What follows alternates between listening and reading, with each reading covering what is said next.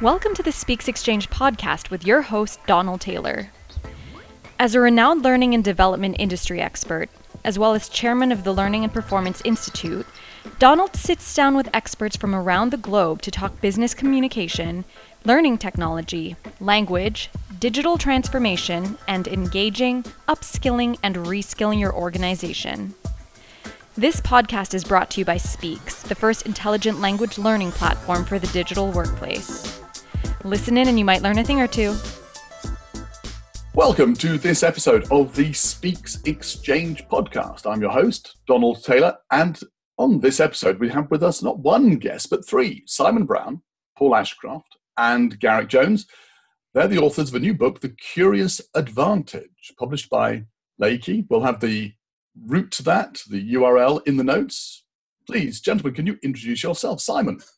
Hi, Don. Thank you for having us. Uh, thrilled to be here. Uh, I'm the Chief Learning Officer at Novartis. Uh, Novartis is a focused medicines company of about 105,000 people based in Switzerland. Thank you, Simon. Paul. Hi. Hi, Don. Uh, great to be here. So, I'm Paul Ashcroft. I'm with Garrick, one of the co founders of the Ludic Group. We are a digital transformation consultancy helping companies all over the world, uh, including Novartis, make the shift to digital. That's, that's something which I know from talking with people, a lot of people are concerned about at the moment. So, I'm guessing you're pretty busy. Garrick, good to have you with us. Hi, thanks, Don.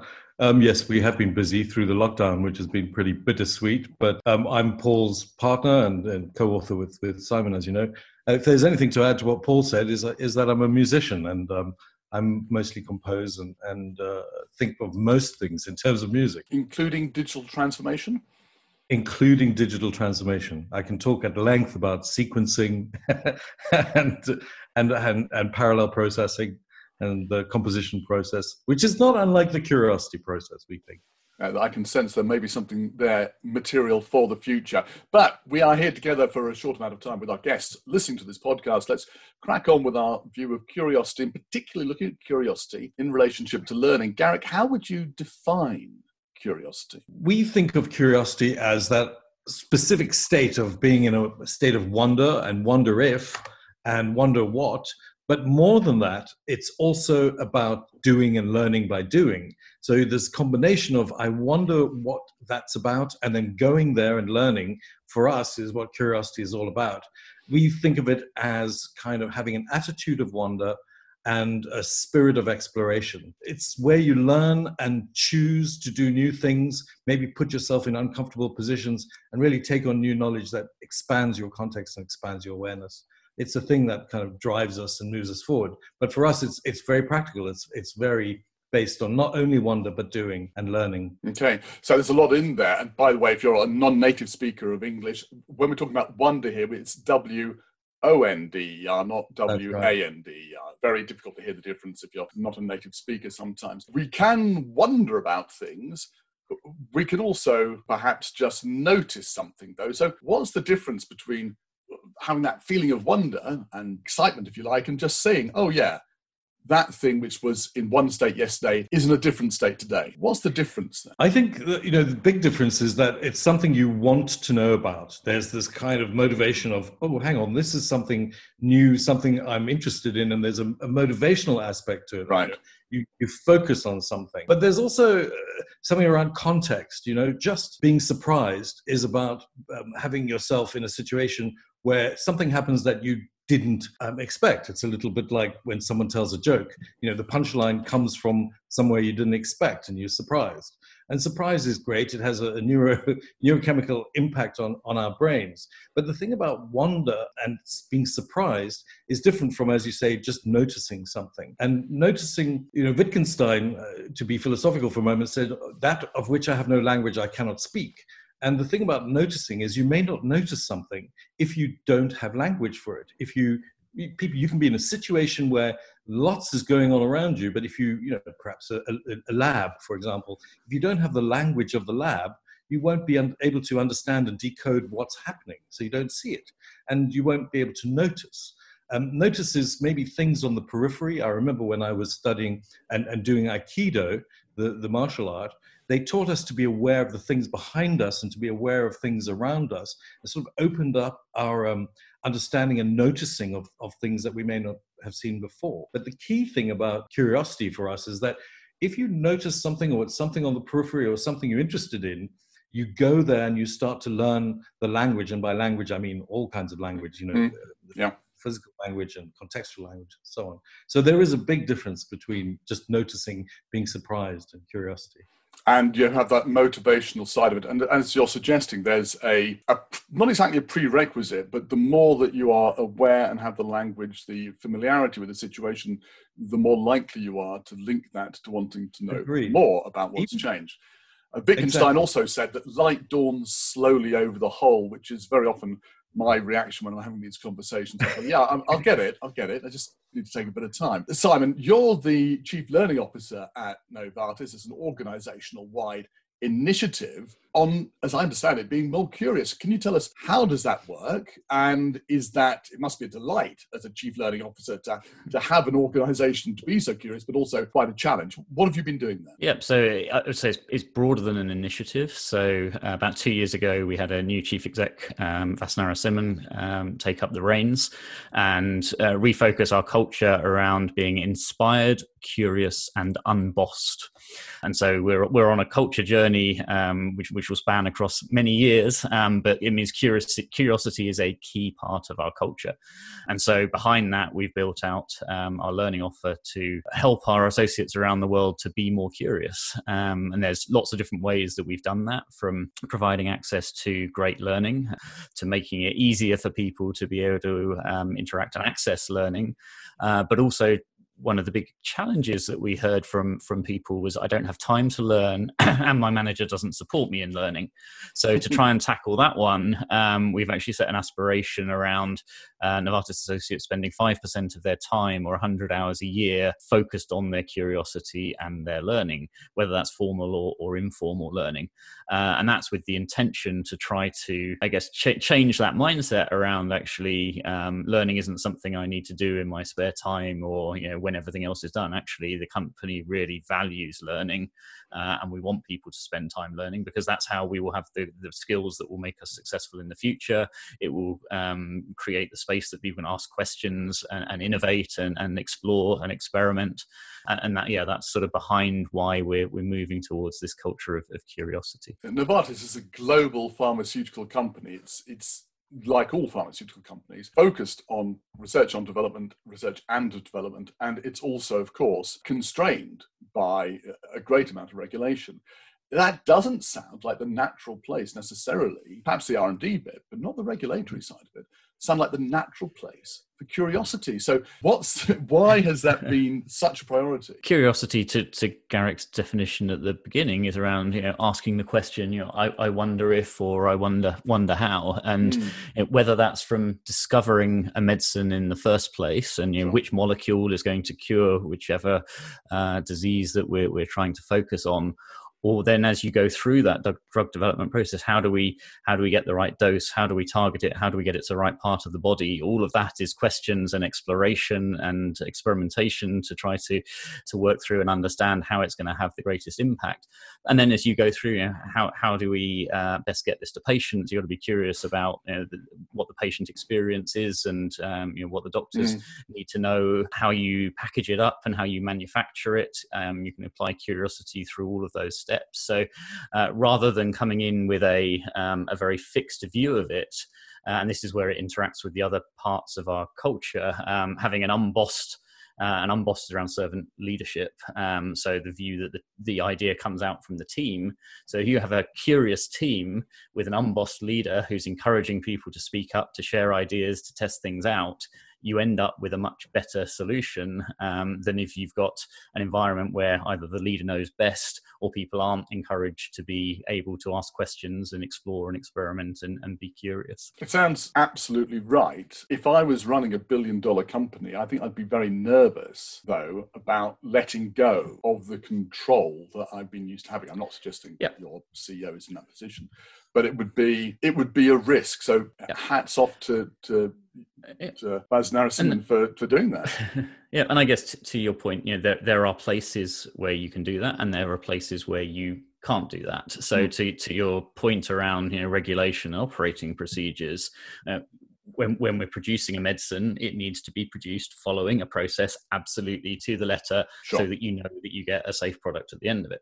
But you can still be curious within the context of that process. You can go to the process owner and right. say, Oh, I thought maybe we could do this and that will be more effective or whatever. So it's not about you know, changing the way that you do things every time, but you can still be curious about it and think, is there a better way? And then go mm. through the right channels in order to make sure that that, that curiosity comes to light and then you can experiment, etc.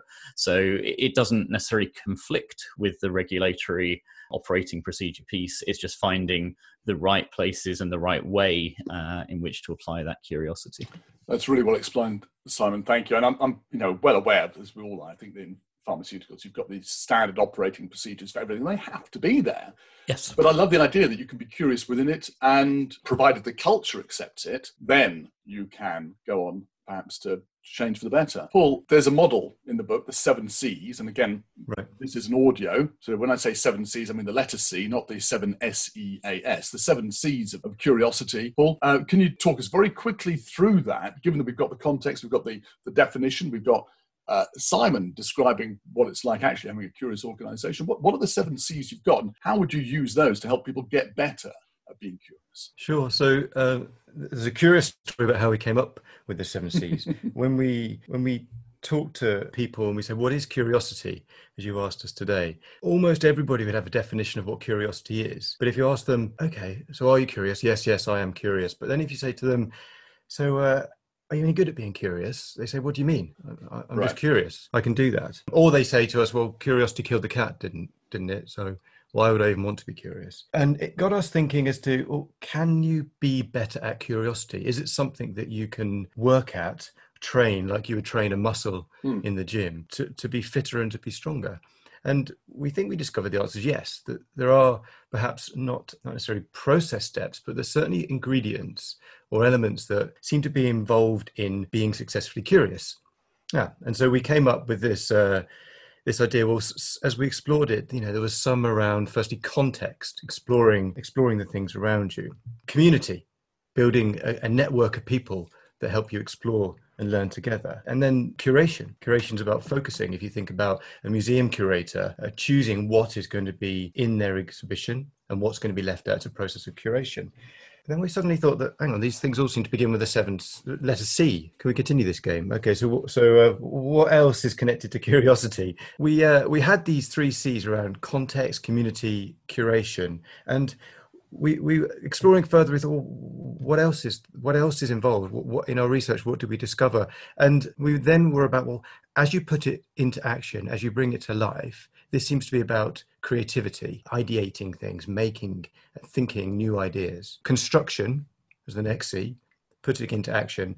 And then really importantly criticality because if you if you just continue down the same path without challenging yourself you start to become a victim of your own bias not going down new pathways not exploring further. And then finally i think simon gave us this one as I remember. confidence. So confidence is is almost the most interesting because does confidence come at the end? Does confidence come at the start of being curious? And in the end, we we think that they're totally intertwined. You become more confident as you be, as you are more curious, but without confidence, um, it's almost impossible to start being curious. So you need the two together. So there's your seven C's: context, community, curation, creativity, construction, criticality, and confidence. And as you say, there's a very nice metaphoric link to the seven seas of the uh, of the oceans around the world. Thank you for that. Great. We've got the seven seas of curiosity there that we can sail. You started the list, Paul, by talking about how you've asked people, "Are you curious, and can you be better at it?" And we tend to regard it as a binary state you've got it or you haven't. But you suggested very strongly that you can get better at being curious. For adults, how do we do that? So, um, in lots of ways, you, you, we think you can use the seven C's model, if you like, as a checklist for yourself. If you are thinking about exploring something new.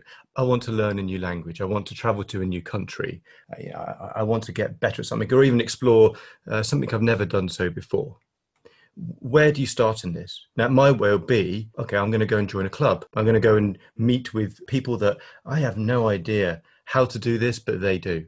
And by working with them and learning from them, I'll get better at it. It might just be I'm going to make something and I'm going to find I, I want to learn how to code something new. Okay, I'm just going to get in there, do some tutorials, and try it. And one of the things that we we talk about often is failure here. Mm. And the idea that one of the things that holds people back is the idea that if I try it, I might well fail. And particularly in the context of a, a, large company such as Novartis or any other, often it's not seen as great to fail. Now, we, we know, and Simon's done a lot of work on this there, that organizations that don't see failure as failure, but as something to be celebrated and actually rewarded as part of their journey of being curious and discovering something new, recognizing things are going to go wrong, they're the ones that are, are more successful with it. And then that's about, as adults, just being open and being aware that if you try something new, you are going to fail. That's just part of the process. Do it in small ways. Garrick likes to talk about uh, low impact, high frequency failure, lots of little failures rather than uh, one big one where you land on your face and it hurts. I think that's a that's a really good example. I think for Novartis, you can imagine some spectacular failures which would be critical for the organisation, but smaller ones you can live with. I'm just going to go to Garrick, and then perhaps we could get some some views. Um, Simon, mm. from you in a second. Garrick, mm. this idea of small failures where you don't, it's not catastrophic, but you learn from them on the way. Can you tell us more That's about right. that? Yeah, low, low, impact failure, high volume, high frequency, things where you, you're always uh, doing things um, without uh, looking to be successful, but just exploring, exploring, and, and killing your darlings is one of the nice things. You, you you stop the things immediately where you feel they're not leading down the route that you'd like them to achieve, and so it's a little bit like stabilizers on an airplane again, or you know stabilizers on a boat. They f- kind of flutter as they keep things stable, and that may have the same impact. All this little failure um, leads towards success. It's another way that missiles target you know they they, they fail and tr- as they as they triangulate towards their their their target. It's it's very similar. You fail you fail you fail until you succeed. One of the things we were talking about earlier and about that awareness is a linkage to kind of failure and awareness because failure allows you to um, know what you don't want to do and what you don't want to achieve. And you become aware of new things that you may or may not want to include in your journey of discovery um, I was thinking when you were talking earlier about um, critical situations where you don't want things to be curious, like for example, you know, the cockpit of an airplane. You know, you want your pilots to be deep in process and to be highly skilled, and you want them to be following process specifically because of you know health and safety and so on. But you also want your pilots to be curious and critically aware throughout the flight because that curiosity will make them aware of things that may not be um, specifically in, on their radar. They may things in the periphery, things they may not um, have have paid attention to uh, that pop up. And so they become curious, and then they start to figure out what, what may be going on. So they're aware, greater aware of their context, and and sort of as Paul was saying, it's like fitness. You can become more and more fit to be aware of other things that pop into your consciousness and then you can ask questions and follow them through which is why it's so linked to learning. The better you get at it the better you get at learning the better you get at asking questions. Again that's why we threw in the idea of, of, of um, criticality because you also don't want to just pursue the things that you like um, or pursue your biases. You want to be able to stop and and and really be critical of, of what you're learning and, and how you're moving forward. That idea of low impact but high frequency failure sounds to me very much like the idea of loving the process, which is something which I think people have embraced in, in high performance in sports, where you what you get better by by pushing yourself and testing yourself. But I, I'd like to come, Simon, to you and, and look at that mm. idea of of failure uh, in a pharmaceutical company, it sounds like anathema. You wouldn't want to do it. And yet, if you're a curious organization, you have to have it. So, how do you yep. balance those two? So, it's an interesting one because as, as an industry, pharmaceuticals is uh, failure is an inherent part of it because not all drugs pass all the way through sure. and come to market. There is more more that will fail, if you like, along the way. However, actually reframing that that actually it's not a failure; it's actually successful science that has discovered that this molecule doesn't actually treat the thing in the way yeah. that you needed it to. So there's there's a reframing piece there for starters, and one of one of the things we're we're trying to focus on is is around psychological safety, and it's sort of part of the, the unbossed piece again is creating the safety that people can experiment try things and fail and experimentation is not always successful by nature if if if, if you're trying something new if you're pushing the boundaries yeah. you, you will learn something at the end of that and sometimes you're successful in, in learning that it works but a lot of the times you're learning that it doesn't work but then by repeating that you can then iterate try something different and you'll end up in a much better place versus either not trying at all or trying a very safe way because you you need to be seen to be successful at the end of it so if you've mm. created the safety that people can push the boundaries then you will end up over medium or longer term with a much better solution than be, taking the safe route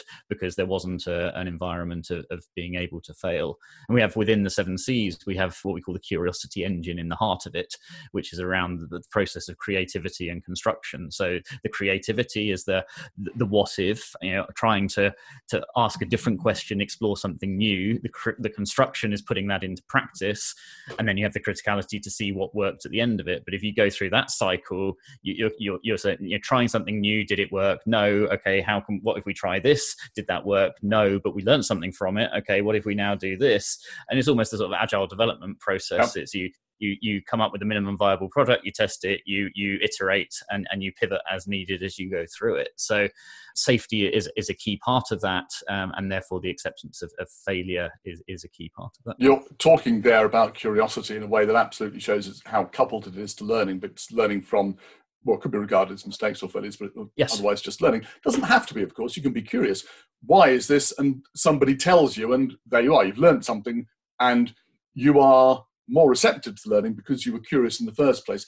That is something which I think is pretty well founded. There may be subtleties behind it. But if we're curious, we're more receptive to the idea of learning something. Can you tell us any examples of how that's happened at Novartis that you noticed, Simon, that getting people into a curious state has just helped people adopt new ideas and be ready to learn, whereas in the past perhaps they might not have been? Yeah. So, I mean, we we have a big focus over the last two years, and we're doing it again this year. We have a big focus around curiosity and what we call our Curiosity Month.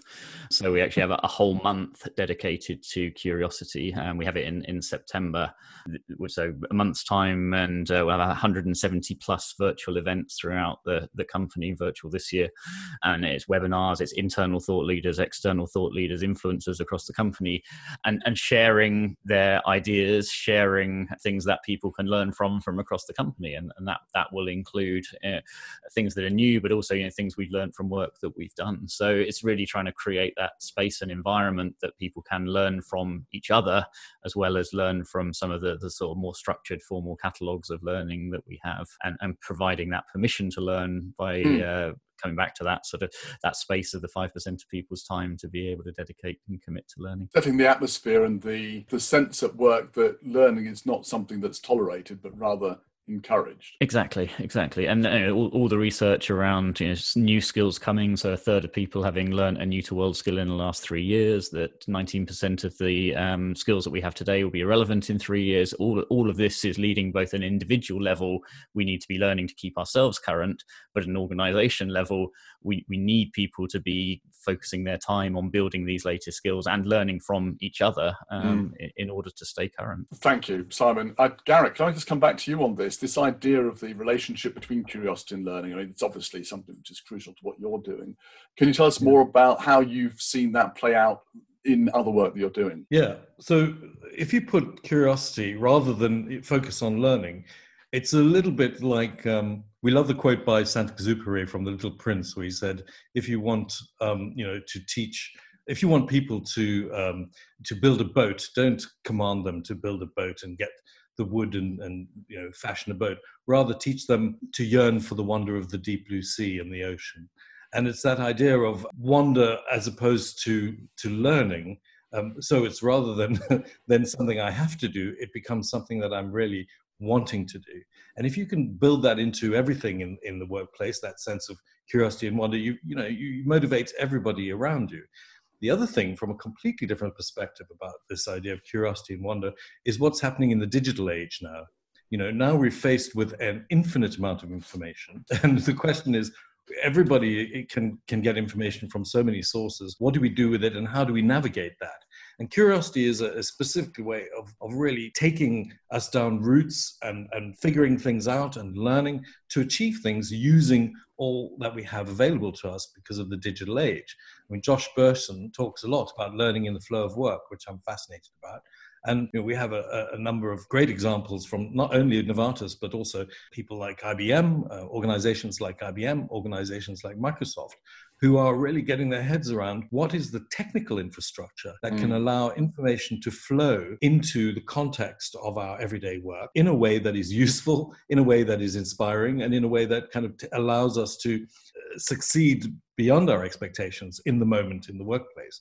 And this idea of curiosity, I think, is, is much more about a mindset and an approach to data than it is uh, simply about, oh, I need to learn or I need to get my learning hours in or becomes more rote learning. It really is about inspiration and wonder and driving things forward on the everyday. Paul, I think Garrick has touched there on something very important I would like to wrap up with, which is the contrast between external and internal motivation for learning. External motivation, you, you have to do it, and sometimes actually you do have to learn stuff, you, you can't get around it. But by and large, when it comes back to Garrick's point of learning in the flow of work, which is very much au courant at the moment in, in the world of learning and development, learning in the flow of work has to rely on individual adult workers being curious and picking up on things and learning. The motivation there has to come internally rather than externally because you cannot drive people to be curious about things. They have to experience themselves from the inside. So, Paul, just give us the golden bullet here at the end, the, the, the nugget that's going to help us. How do we make sure that people are internally motivated? How do we create that atmosphere where they feel I can learn from these things? Not just I can, but I want to, and I want to go out and see what's happening and how I can improve my work and my performance. Yeah, I love this question, Don, because um, I'm going through exactly this with my 12 year old son at the moment. That he's been uh, studying the piano since he was right. four. Mother's a is a pianist, and he's now just got to that point. He's he's got pretty good at it, but he's now just got to the point where he's saying, "Oh, I really don't want to practice. I really." Don't want to do it. So for the last seven years, he's been, let's say, mostly externally motivated, and it's now just reaching that tipping point where. Yeah. Uh, if he doesn't become internally motivated, then probably he'll he'll give up and stop. So, uh, w- what I suppose I've learned from from seeing him do it is a few things. Um, so, one I suppose is about reward that people feel that there's a, there's a close link as, as we've shown sort of in the book, and I know it's, it's demonstrated in other research about how the brain responds to being curious. Mm. So the more curious you are, you receive the sort of the chemical hormone release in your brain that that um, is equivalent to when you receive when you get reward, like if you're fed or, or you get a, a surprise uh, that's joyous in some way. So if the curiosity is linked to reward, then this is um, is good practice for them. The the point about psychological safety that Simon mentioned mm. mentioned earlier, that if you can demonstrate to people and they can demonstrate to themselves that they can give it a go and they can and they may not get it right, but that's okay, and that they will continue down the path and they may even make slightly bigger mistakes and that's still okay. And that reinforcing of psychological safety i think it's not a one-off. It's something you have to keep doing. And uh, you know just like uh, th- that wonderful work by uh, Mihaly Csikszentmihalyi around flow that as you get more into your curious journey so you may see greater challenges and and put yourself at greater risk. And so that just needs to be continually reinforced that uh, that psychological um, zone of safety. And I think the the final thing I would I, I, would add to that is around curation. That in our digital world we're so overwhelmed with information that technology could be great, um, a great help, but it also could be a, a hindrance that if I go online and search for something, I might have, uh, you know, a million, 43 million responses to my my inquiry, which isn't really a good place to start. And of course, there's great tools out there helping us sort through all that, whether it's learning or the TV we watch. But I think helping people put around them the relevant stuff, the relevant information, the relevant mm. and right people helps them continue on that journey as well. So I think they would be my my three things about linking to reward and continual reward, reinforcing psychological safety, and then just continually helping to create. So as you get more into the topic, so the information uh, connects and reveals itself, so you can go further. Brilliant. I love that, and I think those three things together, creating the culture of it, helps build the individual confidence, which of course is one of your seven C's.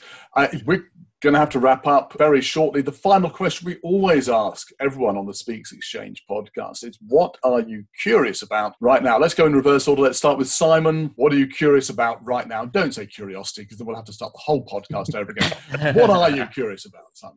So, uh, AI and skills is the piece right. that uh, I'm very curious about the role that that will play in the future. yeah, I, I, share that curiosity. I don't know where it's going to go, but Simon will we'll share the journey together and find out. Paul, what, what are you curious about right now? So I'm going to say, uh, having just experienced homeschooling through lockdown, I'm really curious about where that's going to go. So yeah. th- our world has taken a massive leap into digital. Everybody, including my own great grandmother, now can use Zoom. So as we now do that and reintegrate ourselves physically and with each other socially, I think there's going to be a lot we bring forward from this digital uh, experience that we've all had. So I think that's my my current curious experiment: is where are we going with this sort of digital physical world in the future? It's not going back, is it? That's for sure. Finally, Garrick, what are you curious about right now? I'm curious right now about Chopin and Chopin's piano because uh, during during lockdown, I, I, I brushed up quite a lot of my Chopin when I was needing to motivate myself. But the um, Chopin's piano, his lover George Sand took him onto Mallorca, and um, there wasn't a decent piano there. And they sent around all of Europe, and an amazing piano was sent on the back of a truck. Well, it was a you know a, a horse-drawn wagon to Mallorca, and on it he composed in this monastery um, his 24 preludes, which are just you know some of the most brilliant piano work ever um, composed. And that piano then was left on the island and remained there. And there's this incredible story of this piano and how it um, went around the world, and then it was in a in, in some kind of dust heap, and somebody found it. And I'm I'm fascinated about the relationship between um, context and pianos and how it was it that he was able to compose these particular preludes in that place. And it's all about Chopin's piano for me at the moment. Isn't there a prelude he wrote to do with rain? That he wrote yes, in there is. Yeah, yes, there is. was stimulated by him. Absolutely. Uh, that's my own curious mind. I had these snippets. My mother called me a snapper up of unconsidered trifles, which is a quote from Shakespeare. so I don't know where that came from, but yes. Fascinating. Well, yeah, I'm also a snapper up of trifle. That's absolutely true. Uh, gentlemen, thank you very much. Um, the curious conversation could continue uh, forever, but we have to sadly wrap it up with Chopin and piano at the uh, various levels and with um, all the experiments we're looking at with AI and data going all the time. Very much looking forward to continuing conversations, one and all. And thank you very much for being on the Speexx Exchange podcast. Thank you. Thank you for having us. Thank you.